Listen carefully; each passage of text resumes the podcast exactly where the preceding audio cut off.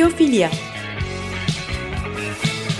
Doğayla, diğer canlılarla, kültür ve tasarımla kurulan özenli ilişkiler üzerine bir program.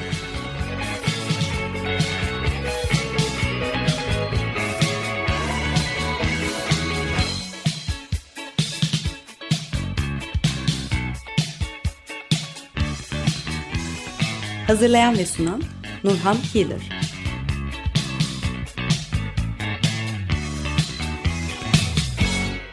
Merhaba Açık Radyo dinleyicileri. Açık Radyo ve Biyofilya programındasınız. Kulak verdiğiniz için teşekkürler.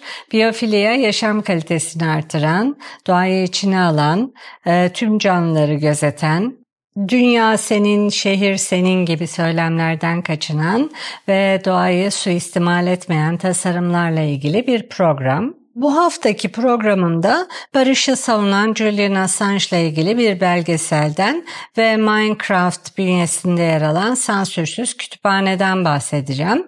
Julian Assange ile ilgili belgeselin adı Ithaca.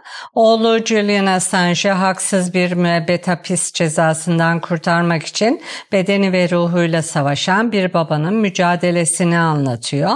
Ben Lawrence'ın filmi ve farklı ülkelerde gösterime girdi. Sivil toplum kuruluşları, firmalar, kişiler, medya e, bu filmi talep ederek platformlarıyla paylaşmaya başladılar. Julian Assange 2006 e, yılında Wikileaks'i kuran Avustralyalı bir editör, yayıncı ve aktivist. Julian 2010 yılında Wikileaks'in Amerika Birleşik Devletleri ordusu istihbarat analisti Chelsea Manning tarafından salanan bir dizi sızıntıyı yayınlamasıyla uluslararası dikkatleri üzerine çekti. E, Amerika 2010 sızıntılarından sonra Wikileaks hakkında cezai bir soruşturma başlattı ve şimdi Amerika'da yargılanmak üzere Julian Assange'ın iadesini istiyor.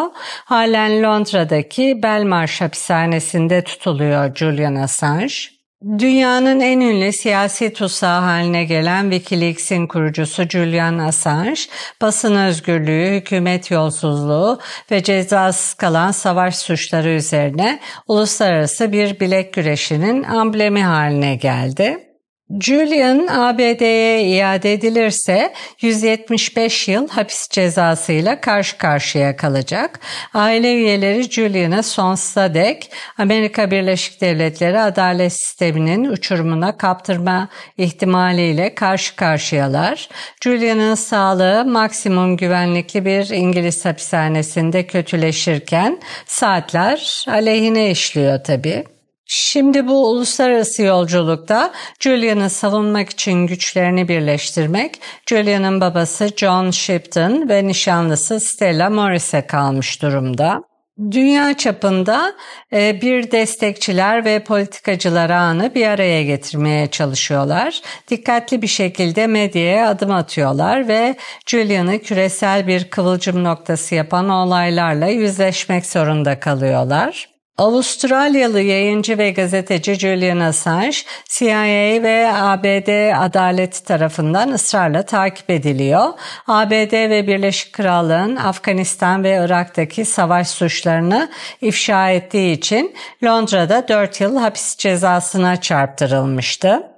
Julian'ın babası 70 yaşında, Avustralyalı eski bir inşaatçı. Şu anda dünyayı dolaşan baba John Shipton, e, Julian'ı o cehennemden çıkarmak, gereken desteği bir araya getirmek için başkanlar, ünlüler ve sıradan vatandaşlarla konuşuyor.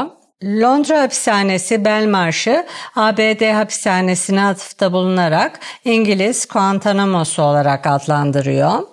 Ben Lawrence'ın filmi Ithaca, İtalya turnesine Bologna'da Montano Lucino'daki Como Sinema Salonu Smeraldo'da 200'den fazla seyirciyle dolup taşan premierle başladı. Gösterim bittikten sonra seyirciler Julia'nın Avustralya'da bulunan babası John Shipton'a yarım saat boyunca sorular sordular. Ee, Sydney'de saat 6 olmasına rağmen babacan bir tavırla tüm sorulara yanıt vermiş John Shipton. Salonda bulunanlar bir Rus parlamenterin Assange ile Moskova'da hapiste olan ABD'li gazeteci Ivan Gershkovich arasında esir takası yapma önerisi hakkındaki görüşünü de öğrenmek istemiş. Assange'ın babası Shipton, teklifin Rusya Dışişleri Bakanı Sergey Lavrov tarafından yapılan zekice bir propaganda hamlesi olduğunu düşünüyorum. Ancak daha fazlası değil diye yanıtlamış. İzleyiciler Julian Assange'ın serbest bırakılması için ne yapabileceklerini de öğrenmek istemişler. Shipton, şu anda yaptığınız şeyi yapın, harikasınız, bilgi alın, Julian hakkında gerçeği arkadaşlarınız ve tanıdıklarınız arasında yayın. Böylece medyanın söylediği yalanların altında kalmayıp savaşmış olacaksınız diye karşılık vermiş. Montano Lucino Belediyesi'nden bir meclis üyesi mikrofonu alarak Julian Assange'ın fahri vatandaş olabilmesi için belediye meclisine bir önerge sunacağını da duyurmuş. Oğlunun davasına medyanın ilgisinde bir artış fark edip etmediği sorulduğunda Shipton olumlu yanıt verdi. Ancak hemen ardından da ekledi. Hala çok az. Birkaç ay önceki birkaç köşe yazısı yeterli değil tabii.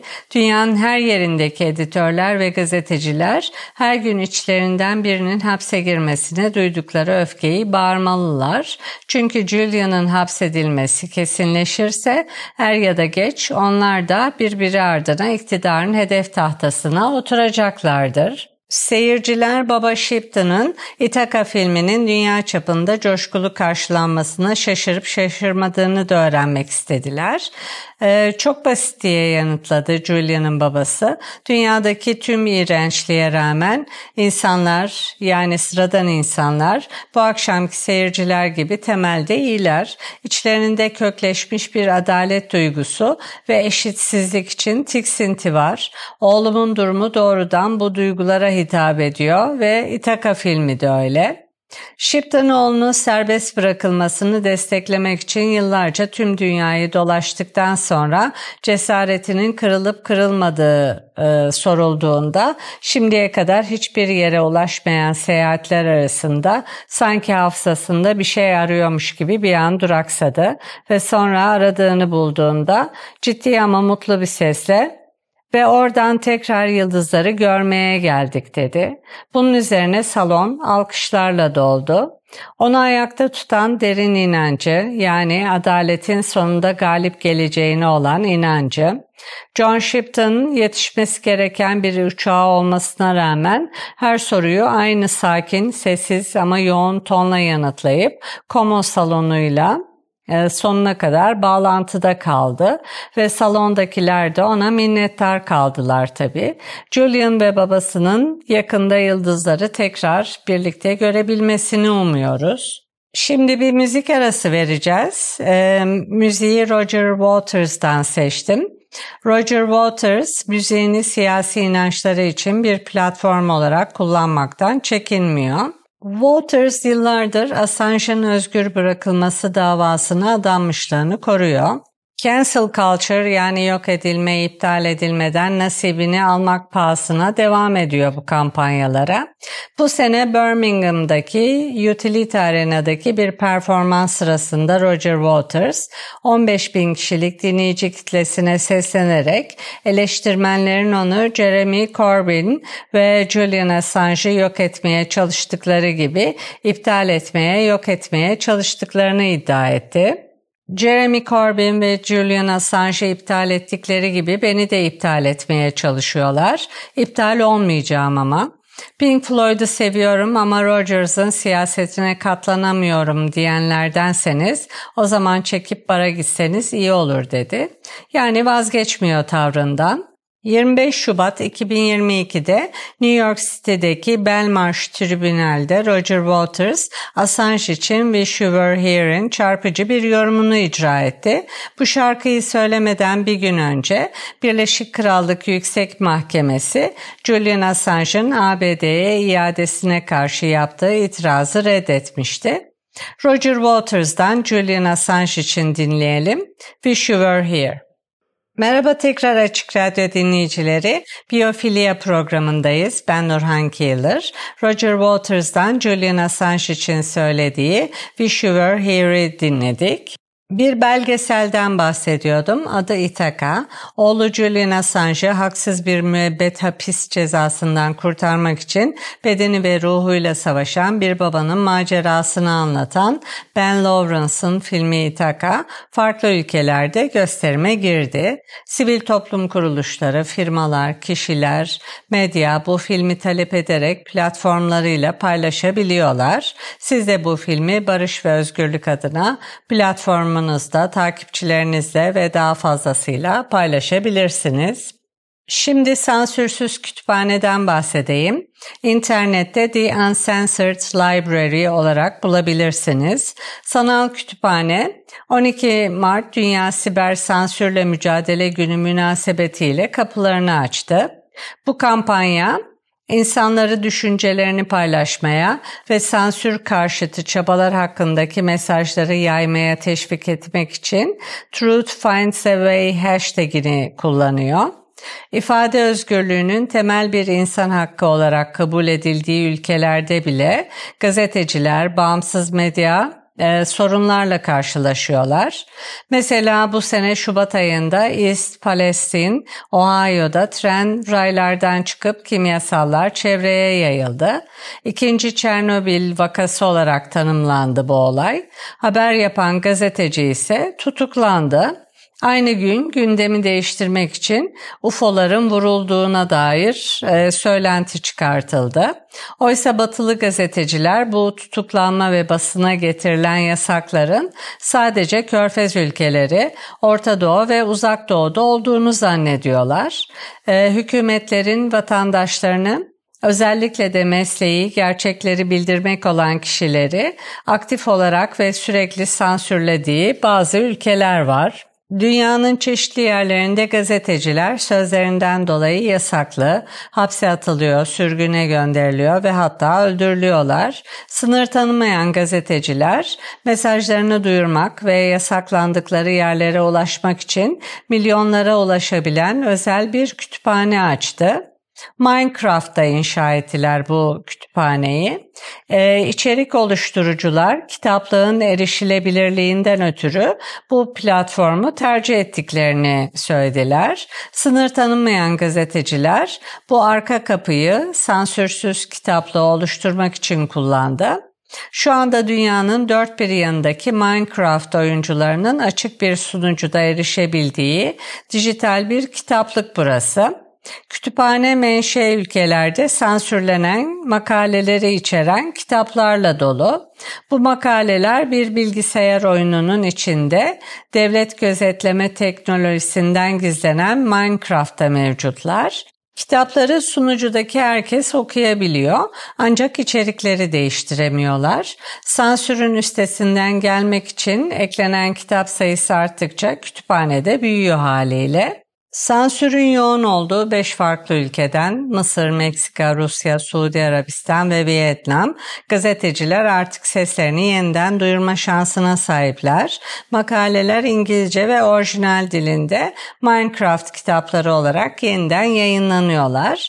Bunları sansürleyen e, ülkelerde de mevcutlar. Sınır tanımayan gazeteciler e, bunu oluşturmak için Blockworks ile işbirliği yapmışlar. Kütüphane 3 ayda inşa edilmiş ve 12,5 milyondan fazla bloktan oluşuyor. Kütüphaneyi tasarlamak ve yaratmak 16 farklı ülkeden 24 inşaatçının 250 saatten fazla zamanını almış. Kütüphanenin ana kubbesi yaklaşık 300 metre genişliğinde ve bu e, onu dünyanın en büyük ikinci kubbesi haline getiriyor. Neden Minecraft'ı seçmişler? Minecraft genç nesiller arasında çok popüler. 10 yaşından büyük olmasına rağmen bugün bile 100 milyondan fazla insan bu oyunu oynuyor. Yani sadece gençler değil yetişkinler de oynuyor. Kütüphane yaratıcıları oyun mekaniğini mesajlarıyla nasıl birleştirmeyi başardıklarını şöyle açıklıyorlar. Minecraft e, oyuncuların kasıtlı olarak bloklu, pikselli bir dünyayı keşfedebilecekleri bir açık dünya oyunu. Burada ham maddeleri keşfedip çıkarabilir, aletler yapabilir, e, yapılar inşa edebilirler ve diğer oyuncularla da işbirliği yapabiliyorlar. Oyunun yaratıcı modu genellikle dijital Lego olarak tanımlanıyor ve eğitim ortamlarında kullanılıyor. Minecraft'ın oynanışının bir kısmında kitaplar gibi öğeleri toplamak ve hazırlamak da var. Minecraft kitapları 100 sayfa ve özgürce yazılabiliyor. Diğer oyuncular bunları okuyabiliyorlar. Ancak sunucudaki kitapların içeriğini değiştiremiyorlar. Sanal kütüphane ücretsiz bilgiye erişim sağlıyor ve ciddi bir soruna da dikkat çekiyor. Yalnızca 2019'da 39 gazeteci ve 10 yurttaş gazeteci öldürüldü ve şu anda 228 gazeteci ve 120 yurttaş gazeteci tutuklu. Bunlar endişe verici rakamlar. 21. yüzyılın başında dünya nüfusunun neredeyse yarısı hala ücretsiz bilgiye erişimden yoksun temel bilgilerden yoksun bırakılan ve dezenformasyonla manipüle edilen bu kişilerin yaşam seçimleri için gerçekleri duyabilecekleri siyasi bir sistemde yaşamaları engelleniyor gerçekleri bildirdikleri veya iktidardakilere alternatif bir bakış açısı sundukları için bazı ülkelerde faaliyet gösteren gazeteciler para cezasına çarptırılma, hapse atılma, sürgün edilme ve hatta öldürülme riskiyle karşı karşıyalar. Medyanın engellenmesi demek temel haber alma özgürlüğünün kısıtlanması ve en temel bilgilere erişememek demek. Pandemi ise bunu daha da ön plana çıkardı. Koronavirüs sadece gazetecilerin sahada haber yapmasını engellemek için bir gerekçe olarak kullanılmadı. Aynı zamanda halkları karanlıkta tutmanın ne kadar tehlikeli olabileceğini de ortaya çıkarttı. Veriler gazetecilerin özellikle Asya, Orta Doğu ve Avrupa'da hassas haberleri araştırma ve raporlama konusunda giderek daha zorlandığını gösteriyor. Özellikle gençler e, fikirlerinin hükümetin dezenformasyon kampanyaları tarafından yoğun bir şekilde manipüle edildiği sistemlerde büyüyorlar. Minecraft e, ilk olarak Mayıs 2009'da halka açılan bir bilgisayar oyunu ve aylık 140 milyondan fazla aktif oyuncusu var. 2021'de %41'i e, mobil gelirden olmak üzere 318 milyon doların üzerinde gelir elde etmiş. Minecraft şu ana kadar yalnızca oyun içi e, satışlardan 3 e, milyar doların üzerinde gelir elde etmiş. Minecraft oyuncular neredeyse sonsuz araziye sahip 3 boyutlu bir dünyayı keşfedip ham maddeleri, zanaat aletlerini keşfedip çıkarabiliyorlar. Ocak 2023'te 176 milyondan fazla kişi Minecraft oynamış. Bu sayının 2018'de 91 milyon olduğu tahmin ediliyor. Şaşırtıcı bir şekilde aylık oyuncu sayısı geçen yıl istikrarlı bir şekilde artmış ve görünüşe göre yakın zamanda da düşmeyecek. Oyunun devam eden popülaritesi ve yakın zamanda yayınlanan yeni güncellemeler ve genişletmelerle Mart ayında son 30 günde 180 milyondan fazla aktif oyuncuya ulaşmış. The Uncensored Library ekibi yani sansürsüz kütüphane ekibi baskıcı ülkelerdeki ana akım medyaya erişimi olmayan genç oyuncular gibi önemli demografiye ulaşmak için Minecraft'ın oyun içi kaynaklarından yararlanmaya karar vermişler. Tıpkı herhangi bir oyuncunun Minecraft'ı kullanması gibi sansürsüz kütüphaneyi keşfetmek için kendi avatarlarını kullanıyorlar ve katı sansür yasaları yasaları ve uygulamaları olan ülkelerde e, bulunamayacak bir dizi ilginç ve önemli konuya derinlemesine dalabiliyorlar. Sansürsüz kütüphane Rusya, Vietnam, Mısır, Meksika ve Suudi Arabistan dahil 165 ülkeden 20 milyon oyuncuya ulaşmış. Ee, Captain Sparkles gibi oyun kurucuları da kütüphaneye yer vermiş ve topluluk YouTube'da yayınlanan 400'den fazla oyun videosu oluşturmuş. Kütüphane birçok okul ve üniversitede bir öğretim aracı haline gelmiş durumda. Londra Tasarım Müzesi onu sergilerinin kalıcı bir parçası yapmış. Yapımcılara göre kütüphane gençleri güçlendirmek ve onlara bilgiye erişim haklarını geri vermek için süresiz olarak açık kalacak. Assange'ın serbest bırakılması için kampanya düzenleyenlere bu platformu önerdim. Sansürsüz kütüphaneyi. Bakalım bir işbirliği çıkacak mı? Heyecanla takipteyiz. Ee, evet bir programın daha sonuna geldik. Dinlediğiniz için çok teşekkürler. Edit için Açık Radyo Prodüksiyon ekibine teşekkürler. Bir sonraki programda buluşmak üzere. Hoşçakalın.